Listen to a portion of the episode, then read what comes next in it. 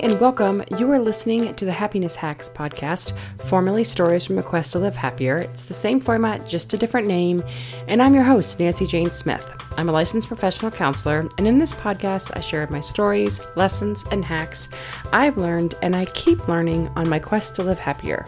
The show notes and complete transcript can be found at live-happier.com backslash podcast, and this is episode 56. Confessions of a Day with My Monger. Hey, all. So glad to be here. It is a Monday, and I have a definite case of the Mondays. I have had the goal of doing this podcast most of the day. Actually, I was supposed to do it earlier last week and I ended up getting sick, and it's just kind of been a hectic, um, unfortunate couple of days. And so today, I just kind of found myself totally beaten down. I took a nap. I have done a lot of things to procrastinate, and um, my allergies are driving me crazy. Like there's just a lot of stuff that's that's kind of um, working against me. And um, I've been thinking about what I was going to talk about on this podcast. And I really wanted to talk about um, feelings and kind of feeling your feelings, and I wasn't feeling that topic. And uh, so I decided to save that for another day.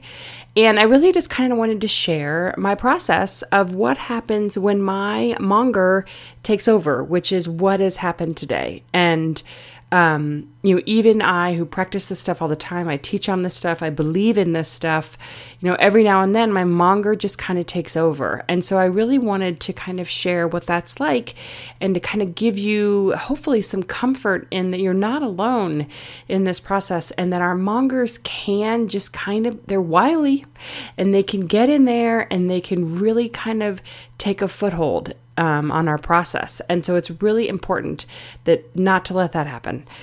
And I confess today, there's going to be a lot of true confessions on this um, podcast. I have let that happen. So my monger has kind of taken up residence in my brain. She's got in there yesterday and kind of camped out. And um, by this afternoon, I kind of had this whole story of what a terrible person I was. And I didn't even realize how much she had taken up space until um, I started talking to my husband. And I was like, oh, I'm just really struggling today. I'm having a hard time motivating and I just don't feel like doing anything. And I'm just kind of, you know, blah. Like, you know, what's the point? We're all going to die. What's the point? That tends to be my overly dramatic statement when I get um, attacked by the monger, which is a great awareness for me to know okay, whoa first step, you're being overly dramatic, so something else is going on. Okay, let's start paying attention. And so I just started saying to my husband, you know, all I keep thinking about is how I'm a terrible daughter and I'm a terrible wife and I'm just a terrible friend. And I just, you know, I'm a terrible business owner and I'm not helping anybody. And I just started litanying off all these terrible things that I was saying in my head that I really was listening to today. I was believing all these things. And when we start saying that stuff out loud, it is humbling and shocking and crazy making that that's the stuff we say to ourselves and we believe it. So when i said out loud to my husband he was like what? He's like you're a great wife and you're a loving daughter and how could you possibly no none of that is true. Like come on like stop with that. And you know his and he gave me a hug and and went on about his day. But the thing that was jarring was like wow not only was i saying that to myself but i was believing that of myself. So then i was like okay stop. I got challenge let's channel in that biggest fan. Let's bring in my biggest fan and let her do some chatting around here. And that is always the moment when I ever I say, okay, that's enough, I need to hear from my biggest fan. And the first thing my biggest fan says is, oh, baby doll, it'll be okay. She always just calmly says, It'll be okay. We will get through this. Stop, stop, stop. Because my monger push, push, push, push, push, push, pushes all the time and is constantly has me in this go, go, go, go, go, go, go. And my biggest fan feels like this giant exhale that's just like, okay, let's take a chill pill here. We got this. Let's relax. Let's check in here. And that's the recognition for me. That's the teaching point for me to recognize it is a choice for me to listen to my monger. It's a choice.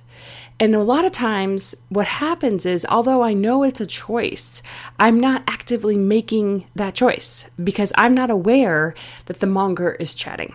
So that's the glitch we run into is that the monger, because it is so comfortable, because it is comfortable is totally the wrong word because it's not comfortable, but it's something we're so used to it. So when it's chiming there in our heads, it doesn't really stand out to us as anything unusual. So it doesn't stand out to me that, of course, yes, you're right. I am a terrible daughter. Yes, you're right. I am a terrible wife. I should be doing all these things that I'm not doing, and I'm just a terrible person. And although when I say that out loud to you right now, it's just like, oh, but in my head, I'm just like, you're right, you're right, you're right. And so that's the work of these inner critics and of the monger is to recognize wait a minute, why am I listening to this? Why am I allowing that voice to run the show here?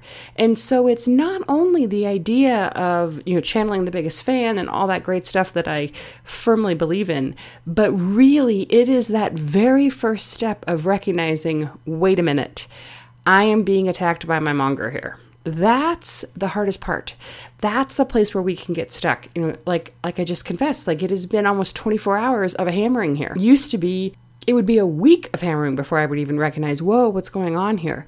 So that's really where, you know, we need to start doing the work. And that's why all these, you know, I get annoyed by all these motivational sayings and all these wonderful, like, feel good and feel better because the, the, it's not that easy because the inner critic is such a part of us. And for so many of us that are really struggling with this monger work, it is you know it, it's it's comfortable. It's it's something we're used to. It's something we think we deserve. It's something we think motivates us.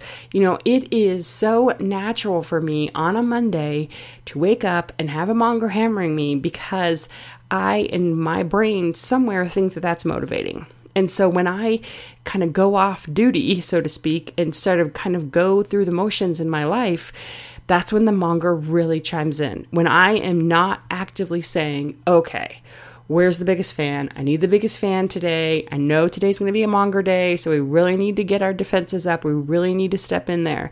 You know, so that idea of doing, you know, preventative kind of let's get in the biggest fan and let's really build her up you know, for years I did this work about mongers and I didn't talk about the biggest fan because I was just talking about mongers and identifying mongers and what are your mongers.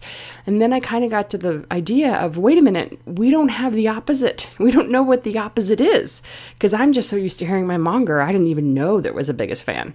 And when I really started tapping into that biggest fan, that's that exhale of, oh, baby doll, whew, back up the bus here.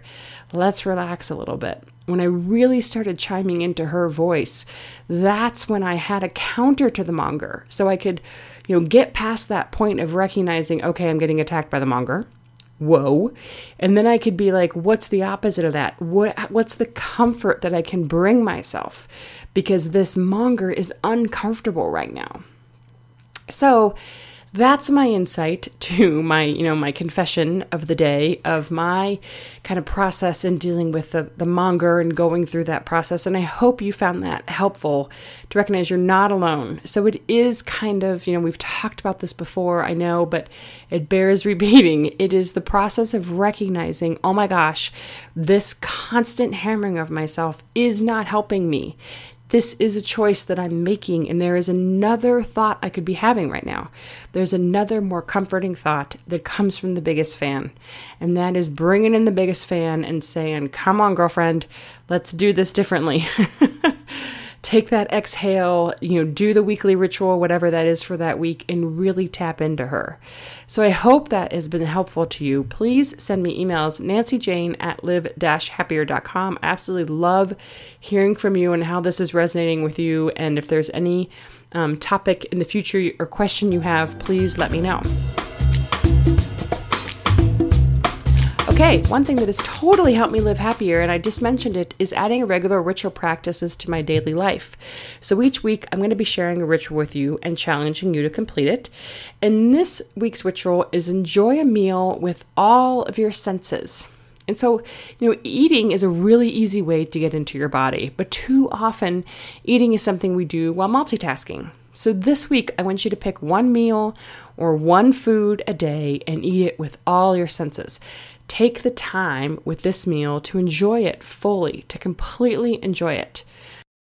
Make sure you check out my Instagram at Nancy Jane underscore live happier, and I share my daily check in with ever, whatever the weekly ritual practice is. So it's a helpful way for both of us to stay accountable to the practice because this weekly ritual thing really helps channel in that biggest fan. It's one of the main things I use to really get in touch with her. So that's the show. Thanks for listening. The Happiness Hacks podcast comes out every week. If you have questions or insights or anything you want to say, please email me, nancyjane at live-happier.com, or make sure to follow me on Instagram, nancyjane underscore live happier. And until next time, here's to living happier.